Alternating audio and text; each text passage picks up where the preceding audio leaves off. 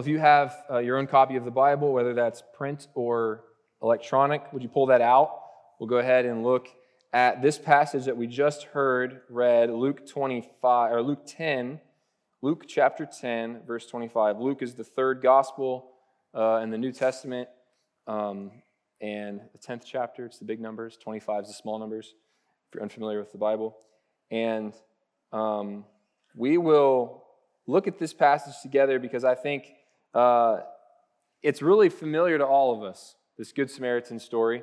Kind of the idea, or it's at least we're well acquainted with the idea of the Good Samaritan or what that might mean or what it means to be a nice person. And the world around us would go, yeah, Good Samaritan, like take care of people if they're in need, right? Take care of someone if you see him in help, like that's a good virtue. I like Jesus' teachings. Um, I just don't think that he's the Son of God. Like that, even people who have that mindset, this is a really nice parable, right? But what was what stuck out to me this week is the context of the conversation between this lawyer and Jesus that brings this parable kind of a whole another depth, a whole other depth, and a whole other weight. So let's look at that. Let's look at that together. If you look in verse 25, um, our passage opens with something that could be like a classroom scene, right? You've got Jesus, who's this teacher, and you've got people sitting around, and it would have been actually pretty common for maybe there to be a different levels of learning, right? And someone to ask to stand up and to ask a question of the teacher that was maybe uh, a little weighted or a little bit more challenging with the idea that the teacher would then dialogue and then there would be this, this back and forth of learning. Well um, we're given some insight actually though into the motivation of the lawyer aren't we? What did it say? Look at verse 25 behold a lawyer stood up to put him to the test saying teacher what shall i do to inherit eternal life so here we have right off the bat we know this guy he's not like being genuine you ever been in a classroom and you know that person who's just, they know everything, they know more than the teacher, right? Well, it's, it's, it's that, but then there's also a little bit more of a sinister bent here because that word to test or to tempt, it kind of has this idea of, of dangling something in, in front of someone to draw out what's really in them. And uh, it reminds me of kind of a, of a court scene. And I was last night, I was watching clips of the final court scene of A Few Good Men. Do you guys, do we know this movie? You know, Colonel Jessep, did you order the code red? You want answers? I think I'm entitled to answers. You want answers? I want the truth. You can't handle the truth, he tells him. You know, this is like, son, son, we live in a world that has walls, and on those walls stand men with guns. You know, that kind of like, you need me on that, that whole deal, right? And what he's what he has done up to that point is, you want to keep going? I, we can, okay. That, none of that was necessary. I apologize. But the, the, the, the lawyer's going, the lawyer's going like, okay, so if you told your men, they always follow your orders, you told your men not to touch the man, then why did he then why did Santiago need shipped out on that airplane? Why was he in grave danger? You said danger. And I said, grave danger? And you said, is there any other kind? I can read it back to you. This is what he says to him. He's, what is he doing? He's drawing something out. And so there's this, there's almost a court scene happening right here between the lawyer and Jesus. This lawyer is an expert, not, not a lawyer in, in like a court, courtroom lawyer, but he's a lawyer that would be an expert in the Jewish law. Um, there would be some court element to that, but just religious aspects. And so he's putting Jesus on trial. Did you order the code red? You're gosh darn right, I did. It's a famous movie scene. He doesn't say gosh darn, but whatever. The lawyer is setting up the guy on the stand, right? And so, in the same way, this guy's trying to set up Jesus. So, Jesus has said some pretty provocative stuff up to this point, right? Jesus, I mean, if we go back to the Sermon on the Mount, even in Matthew, it's just chock full of like, you've heard it said uh, not to be angry.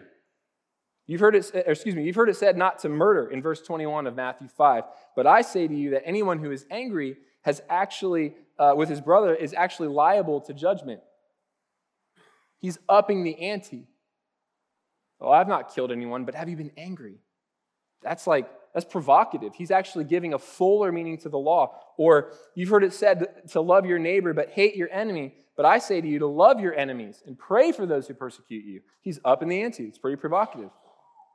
Or even this, verse 27 of Matthew 5. You've heard it said, You shall not commit adultery. But I say to you that anyone who looks at a woman with lustful intent has already committed adultery with her in his heart. He is, he's taking this, he's interpreting the law of God in its fullest and most maximum uh, uh, sense. And this is challenging the sort of nitpicky, limiting uh, rules of these people around him. And so there's debates over what does God really mean when he says X. And so they're trying to get Jesus to talk about that. All right? But that's not all. What else has Jesus said? Jesus has said things like, Unless you eat my flesh and drink my blood, you have no life in you. He said things like, I and the Father, God, are one, making himself equal with God, and, they, and they're trying to kill him for that, aren't they? And he said things like, Before Abraham was, this guy who lived 1,800 years before him, I am. He's making really bold claims about who he is, in addition to the fact that the law means more than you think it means. So, because of this, the Lord is constantly upping the ante and challenging these notions of the day, and he's being put on trial for what does it truly mean to follow God? Well, Jesus does a masterful thing, doesn't he? Look at verse 26. Look at verse 26. Jesus said to him, to the lawyer, and if we could put the text of the, of the gospel on the screen, that might help if anyone doesn't have the, um, the scriptures with them. He said to him, What is written in the law? How do you read it? So he's getting dialogical. He's saying, let's, let's figure this out together. So Jesus is actually doing a really good teaching thing, which is to get people to kind of, it's the law of discovery, principle of discovery, um, that you can kind of help discover these answers together and it sticks better. But also, he's, he's turning it back on this lawyer. He's playing, he's playing chess. So the lawyer, to avoid dishonor in front of everyone else, actually has to answer. And so he gives a really good answer. Love the Lord your God and love your neighbor. Boom. This was this would have been this wasn't actually original to Jesus, clearly. It's in the Old Testament. This would have been maybe one of the many answers that could have been given for what does God really require? Jesus commends the guy's answer. You've answered correctly. You have answered rightly. Hasn't he? That word for rightly is orthos. Um, orthopedics, orthodontics, right? To make things straight, to fix things, to make things normal. Um, in Mark 7 35, Jesus heals a man who can't speak. It says he looses his tongue, and the man then is able to speak normally or rightly, correctly, orthos. So it's this, it's functioning according to what is normal or standard. Well, we have a, a word in Christianity um, that uses ortho, uh, orthodox. You guys know this word, orthodox? Even if you don't know what it means to be orthodox as a Christian, which is to have uh, right worship, you, you're familiar with the word orthodox, right? If something is unorthodox, you might say something like, uh, man, I took a really unorthodox path through college, right? And but I still got a, a job. Or I took this guy's got a really unorthodox throwing style, but he's still really accurate, or whatever. Unorthodox means not normal, not standard, but it you might say it still works, or maybe it doesn't work. Well, in the same way, um, Jesus is saying, You've given an answer that is orthodox. What you've answered constitutes right worship and right conduct before God. So, what's the point? What's the point? What is he really asking Jesus to do? He's asking, this lawyer is asking Jesus to get down to brass tacks. He's asking Jesus to get down to the fundamental point of all of this. We got, he's got, they've got religion, they've got sacrifices, they've got all kinds of rules. But like, Get down to it. How do you receive eternal life at the end? How do you do it? And Jesus' answer is, well, the man's answer, which Jesus commends, is to love God and love others as the fundamental, as the fundamental guide. And of course, there's more that goes into that.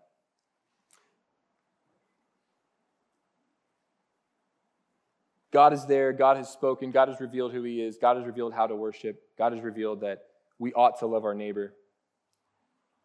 What must I do to be orthodox? Is what's being asked. What must I do to receive eternal life?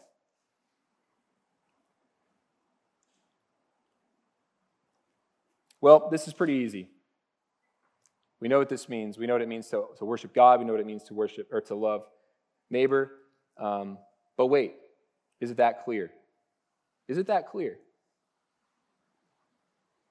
Because the man then, we're given another insight into his motivation.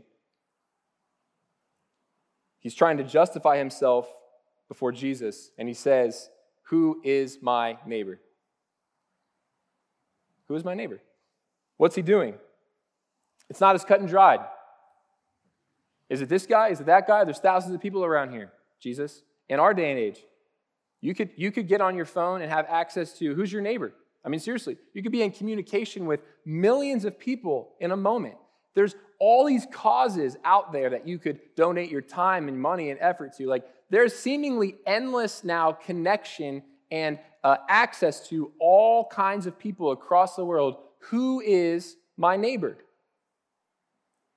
How do I make that discernment? How do I make that decision? That's a really good question. His motivation to justify himself is actually to try and limit the scope of that. And Jesus perceives he's trying to limit the scope of that to a sort of person that he's really comfortable loving. That's why Jesus then responds with the parable that he does. But I want to go back and I really want to hammer home this point because, like, what's at stake here is how do I be orthodox? How do I worship God rightly? How do I uh, please God with my life such that I might actually receive eternal life? How do I get saved? What happens to me after me die? How do I know that I'm going to heaven? Like, this is what's at stake. Do you guys feel that? Jesus answers the man's question with a story. And the story is well known. It's a parable of the Good Samaritan. It's not complicated. We can discuss this in a few points and, and get to it. Uh, we, I think we all know what it means because Jesus actually tells us the meaning of it. So there's a man who's understood to be Jewish, right? He, he leaves Jerusalem to go down to Jericho, and it's on this uh, notoriously difficult road. It's about 17 miles. There's switchbacks down, they descend about 3,000 feet. So there's switchbacks and there's caves, and uh, it was really common for robbers to rob people here. So this is like, is a really good, just set up, sensible story. Well, he gets stripped of his clothes, probably his only set of clothes at the time. People didn't have just like closets, right? Um, these are really valuable items.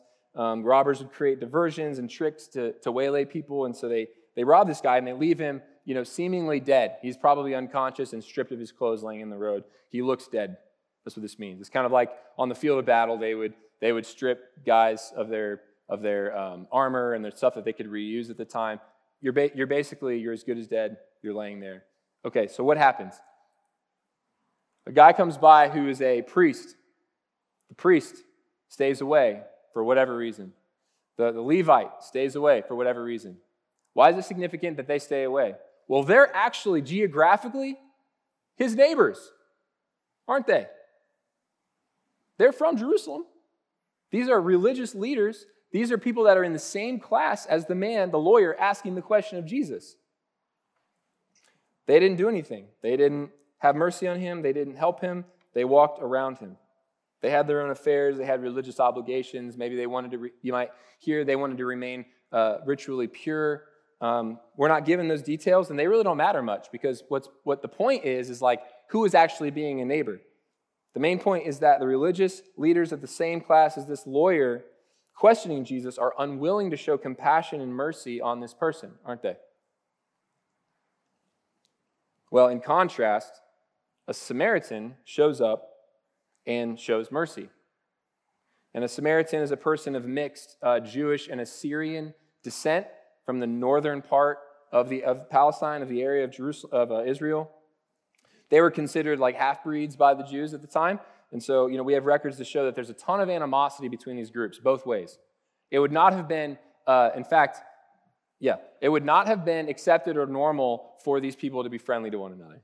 Would have been normal to have animosity. And they're certainly not included, both geographically and relationally. They're not included in this idea of being a neighbor. Of course, not them. Right? Well, Jesus holds up this Samaritan man as the positive example. He uses the positive example while the Jewish religious leaders are used as the negative example. And the Samaritan actually has compassion and helps the person. Right? So the lawyer is trying to limit the law of God to apply to a certain section of people that uh, wouldn't have been very difficult for him to love. Right? Like you buy a nice house in a nice place with nice people with an HOA that keeps things pretty monochrome, right? And like, hey, the person next to me probably has a lot of money to like take care of their stuff and it works. And um, the little stuff they need is like, hey, can you watch the dog while I'm on vacation? Like, I'll be really nice to that person. Like that's that's kind of what's going on is these people in the in the upper crust of Jewish culture who have religious know-how. I mean, if they're just being really nice to each other, I can do that, right? You can do that. But what is Jesus doing? He's not limiting it to who you just see, who you just live next to. Jesus takes this law, this command to love your neighbor, and he actually blows it up and he brings it, he grows it up and he fills it up to say, this is actually a way of life. Being a neighbor is actually a, a virtue. It's, it's important that we see this. He digs in. Jesus nails the point home because he asks the man a very specific way with specific verbiage. Look what he says to him in verse 36. He says, Which of these three, which of these three who walked by the man, do you think proved to be a neighbor to the man who fell among the robbers? Proved to be a neighbor. Who demonstrated by their actions that they were neighborly? Who showed up and actually did the thing that God said to do with the person who was right in front of them? Not who lived closest to them, not uh, necessarily uh, who, who was best associated with them in social life, not who was most comfortable with them, but who showed up and beed a neighbor, was a neighbor to this man who was in need and destitute. Who was it? And you see the lawyer, he's mm, kicking the ground, maybe like the Samaritan, you know. He's like not pumped that this is the answer because Jesus has him nailed. Jesus has him nailed. The one who showed him mercy. Jesus then responds, he confirms that answer by telling him, Go and do likewise. The point is that God's command to love our neighbor, neighbor is actually, and I've just said this, but I want to reiterate that it's actually an expansive vision of an entire life that is oriented towards compassion. There's a posture of mercy, there's a, there's a posture of humility to receive whoever God might put in our path to then be merciful and compassionate towards that person, which, by the way, definitely includes our neighbors, our physical neighbors, of course. But when there's a difficult situation, it's like, well, I don't know them. This guy didn't know, the Samaritan didn't know this man. He didn't know him. And in fact, I was talking to Vicki Gunning yesterday. She pointed this out to me. I thought this was really uh, astute or really sharp. The observation there that he took care of him that first night, but then he left. He actually trusted the man to another person. He didn't feel like he had to be a savior. He doesn't know this man. There's almost like there's an appropriate level of help for the relationship. Like he got him stable and then said, I don't know this guy. Like, I've got my own business, but like, I've done what I can. There's a wisdom to like how much we help. Can't be the savior for everyone. You can't, you can't get, throw your money at every, every single cause out there, right? Like, you can't help every person who's asking for money or food or clothes. But, but is the posture, is the knee jerk reaction one of revulsion, of I'm not going to get solid with that situation? Or is the knee jerk reaction to need, like, oh gosh, compassion? Like, I feel this in my gut that this person needs help. And what can I do? Maybe it's not everything.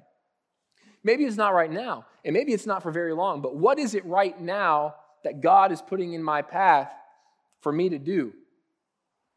This is the posture of the man, and this is the posture that, that God wants us to have. It's this deep soul level, heart level sort of um, orientation towards people in need. And what Jesus is saying is you're, you've answered rightly that you ought to love God and love others if you want to inherit eternal life. And you know what that includes? That includes actually helping people that you'd rather not help. If you want to be orthodox, you show mercy to all without discrimination. And that's, that's actually a beautiful message. And that wasn't necessarily a common thing in the world at the time. And we kind of are like, yeah, that sounds like a really good idea in our culture. But like, there are places in the world today where, like, with classes and different ethnic struggles and tribal wars going on, like, that is not, that's a, that's a Christian ideal that has kind of permeated our culture, and it seems sort of common sense to us, but it's not common sense for humans. It's Christian. It's Christian. And so, if we claim Jesus Christ, this is how we orient ourselves. So, we've, we've talked about how do we be orthodox? What does it mean to be orthodox? What is right belief, right worship, right activity? Well, we know that it includes mercy, it includes this posture of uh, humility, of compassion towards others, right? Why should you do this? Why should you be this way? You, I mean, it's not convenient at all. It's not comfortable at all. It's not comfortable. It'll cost you something to really do it. Why should you do it? Why should you be this way? Well, I've got two reasons. Um, the first reason is because it, ref- I mean, apart from the fact that, like, Jesus said to inherit eternal life, this is part of it. So that's, I'm not going to talk about that, but that's a big deal. But the first reason I'd say is not just so you can be a nicer person, but actually because it reflects God's own character. It reflects God's own character. See, if we go back to the original command, uh, I'm going to go ahead and flip back myself, scroll down to Leviticus. The book of Leviticus is the third book in the Bible. If you go to chapter 19, it's this really, um, in our context, kind of bizarre chapter because there's like laws about all kinds of stuff that we were like, what is going on? But it starts, it all makes sense in context. And the Lord spoke to Moses in verse 1, saying, Speak to all the congregation of the people of Israel and say to them, You shall be holy. You shall be set apart, uh, set apart, set apart and pure in your actions. Why? For because I, the Lord your God, am holy, set apart and pure in my actions. You shall be set apart and pure because I am set apart and pure. And you belong to me, therefore you're an extension of me, therefore you represent me to the world, therefore you better do that accurately. Better do that accurately. And then one of the ways he pl- this plays out in that same chapter is verse 18 when it says, You shall not take vengeance or bear a grudge against the sons of your own people, but your own people. See, this is where you can start doing interpretive gymnastics. It's like, oh, he's just talking about Israelites. I don't have to be to other people. No, to your own people. But you shall love your neighbor as yourself. I am the Lord. So, in loving your neighbor as yourself, you are actually communicating the character and holiness of God to that person primarily, and then to the world around you. It's actually a speech act to be merciful.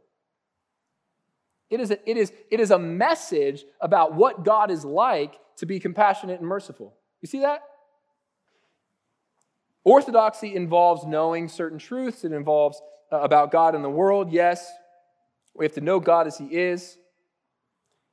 It's not just a matter, though, of being a nice person and just having these beliefs that we assent to and then just kind of being a nice person where it's comfortable. No, it being orthodox is being oriented towards God and the world fully with all of our lives so that we're properly worshiping Him and properly reflecting Him in the world. That's orthodoxy. So when we're not being merciful and compassionate, we're actually telling people that God is like something else than what He really is. And we're actually telling a lie about the character and nature of God to those around us. And God doesn't like it when people lie about Him. When I'm not compassionate, when I'm not merciful, when I'm angry, or I'm impatient, or I'm frustrated, I'm, I'm actually, as, as God's child, I'm actually misrepresenting the character of God. And that's not okay. And of course I do that. And of course I need to repent for that. So it's, it's, in, it's incredibly important in the mission of God and the mission of the people of God that we would actually reflect God accurately in how we live. Because we're communicating the character of God through our actions, not just through our words. So if we disagree on something, we disagree on all kinds of things, right? I'm not going to get into it. But like, there's a lot of division and disagreement in our world right now. There always has been, but just the fever pitch just feels crazy. The way in which we do that, as Brian has said in the last couple of weeks with principle, matters because it communicates the way in which God dealt with the division between him and us. How did he do that? It's point two. The second reason is because God was a neighbor to us. God was a neighbor to us. If you continue further down in chapter 19 of Leviticus to, to verse 33, it'll, it says, When a stranger, he's talking to Israel again, when a stranger sojourns with you in your land, you shall not do him wrong. You shall treat the stranger who sojourns with you as the native among you. Fascinating. and you shall love him as yourself. Why? What does it say? For you were strangers in the land of Egypt. I am the Lord your God. I am the Lord your God who brought you out of the land of Egypt. You were enslaved, you were foreigners, you had no land, you had nothing to your name, you were weak, but I saw you, I heard, I was faithful to my promises. I brought you out and I brought you in, I'm bringing you into a good land. And when you are there, don't forget don't forget what I brought you out of. Don't forget where I. And in the same way, Jesus commands us to show compassion and mercy because when we were enemies, when we were sinners, Jesus became a neighbor by taking on a human nature and being born of a virgin and going to the cross and dying for us. He took our sin in his body on that tree that we might be healed and be made alive with him become one with, with him uh, and, and being reconciled with the Father. He's done that so then now we can be neighbors just like he was a neighbor to us. It reflects the gospel, it repeats the gospel by being a neighbor. Jesus was a neighbor, now we go to be a neighbor. Be a neighbor. In the end, in the end, the gospel of Jesus Christ and the glory and holiness of God are the two reasons that we must be neighbors, become neighbors, and live mercifully, mercifully and compassionately towards those around us. To the glory of God the Father, God the Son, and God the Holy Spirit. Amen.